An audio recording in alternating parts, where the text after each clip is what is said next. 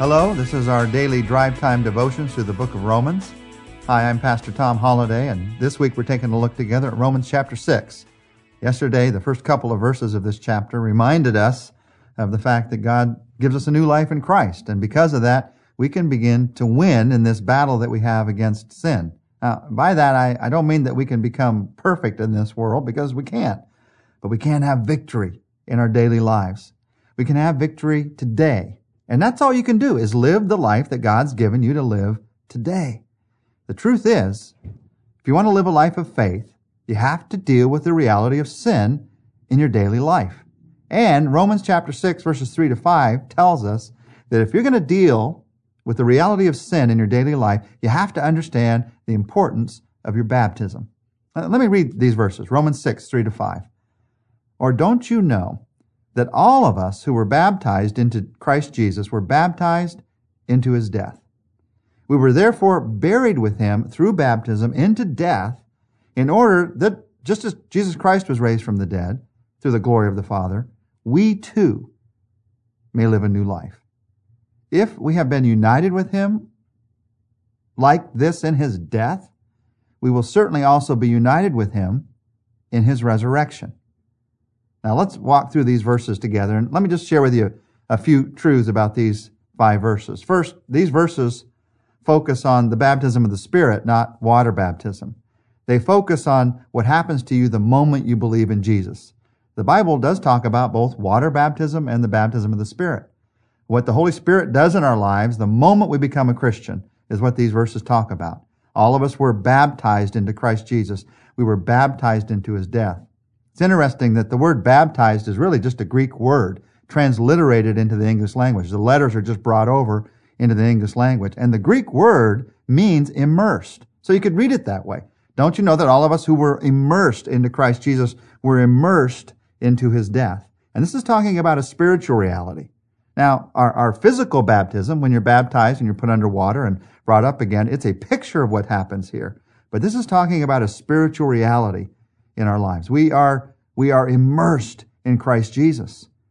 In fact, notice in verse 3, it says we are immersed in his, in his death, into his death. The, the Greek word eis means into. We are in Christ, even in his death, so that, so that we might live a new life. We are therefore buried with him through baptism into death, just as Christ was raised from the dead so that, just as Christ was raised from the dead through the glory of the Father, we too might live a new life. That's the point. That's the point. That's why you have to understand the importance of your baptism. That the moment you became a believer, something essential about who you are changed. You're now a believer in Jesus Christ.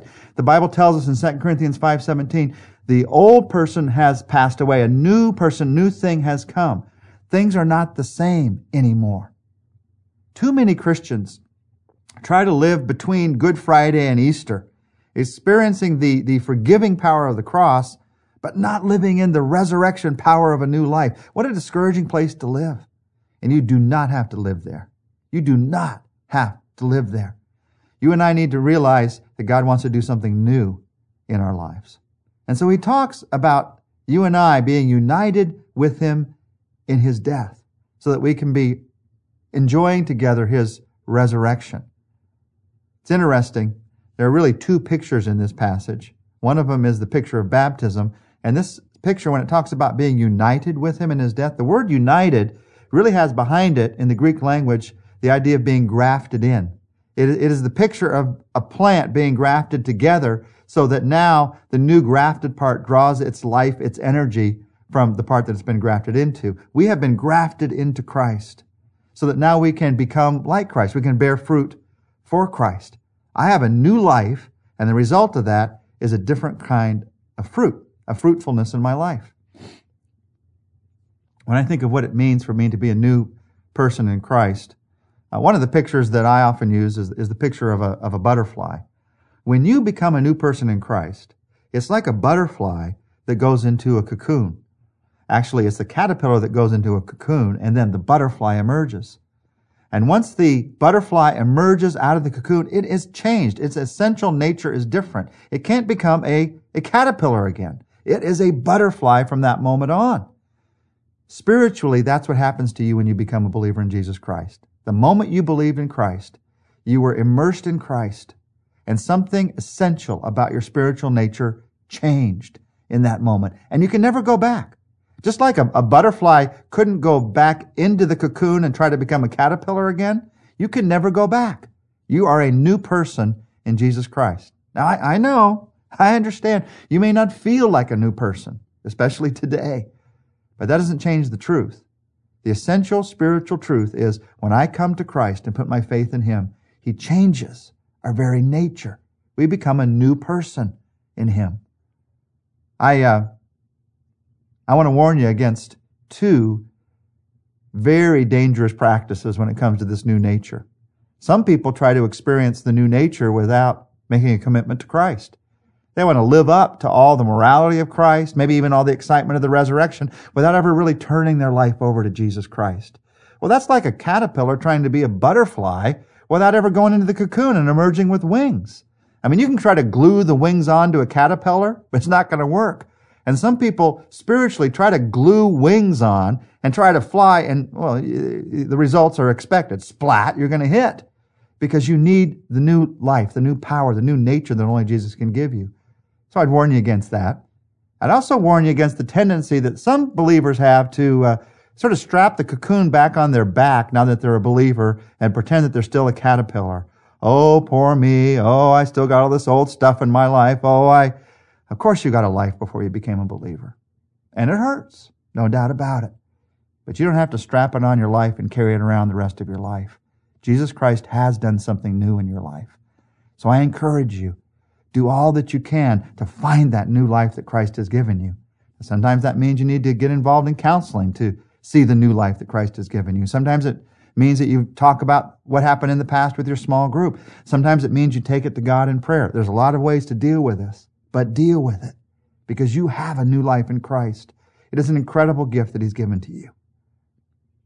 One of the most discussed points of doctrine over the centuries has to do with what the Bible means when it talks about our, our old nature being dead and God giving us a new life.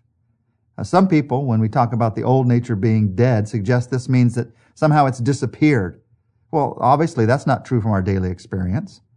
Others suggest that it's just a matter of uh, our human discipline to say no to our old nature. But that doesn't work either. Self-discipline by itself is not enough to change us.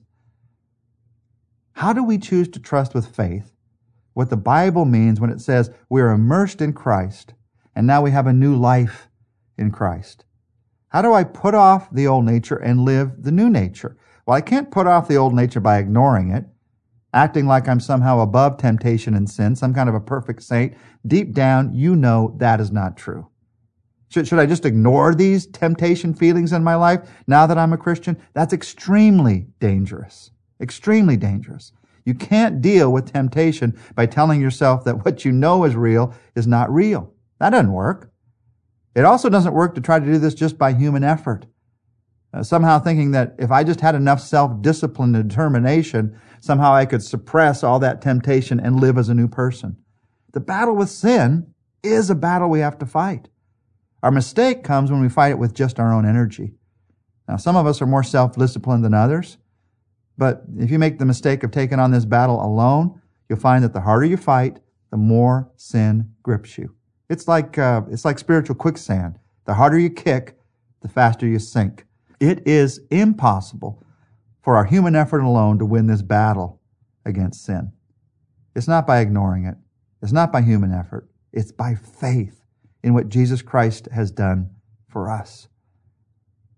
When we are baptized as believers, we are by faith picturing what Jesus did for us. When he died for us, that's what it means when someone goes down into the water. And when he was resurrected for us, that's what it means when someone comes up out of the water. If you have never been baptized, baptism is simply a way of saying to others, look at what Jesus means in my life. If you've never been baptized, be baptized. Why? Because Jesus was. Why? Because Jesus told us to. And you and I want to follow our Savior. If you have been baptized, then look back on your baptism as an experience of picturing what we're talking about together in Romans chapter 6 in these verses, the new life that you have in Christ. Let's take a minute right now to thank Him for the new life that He gives us.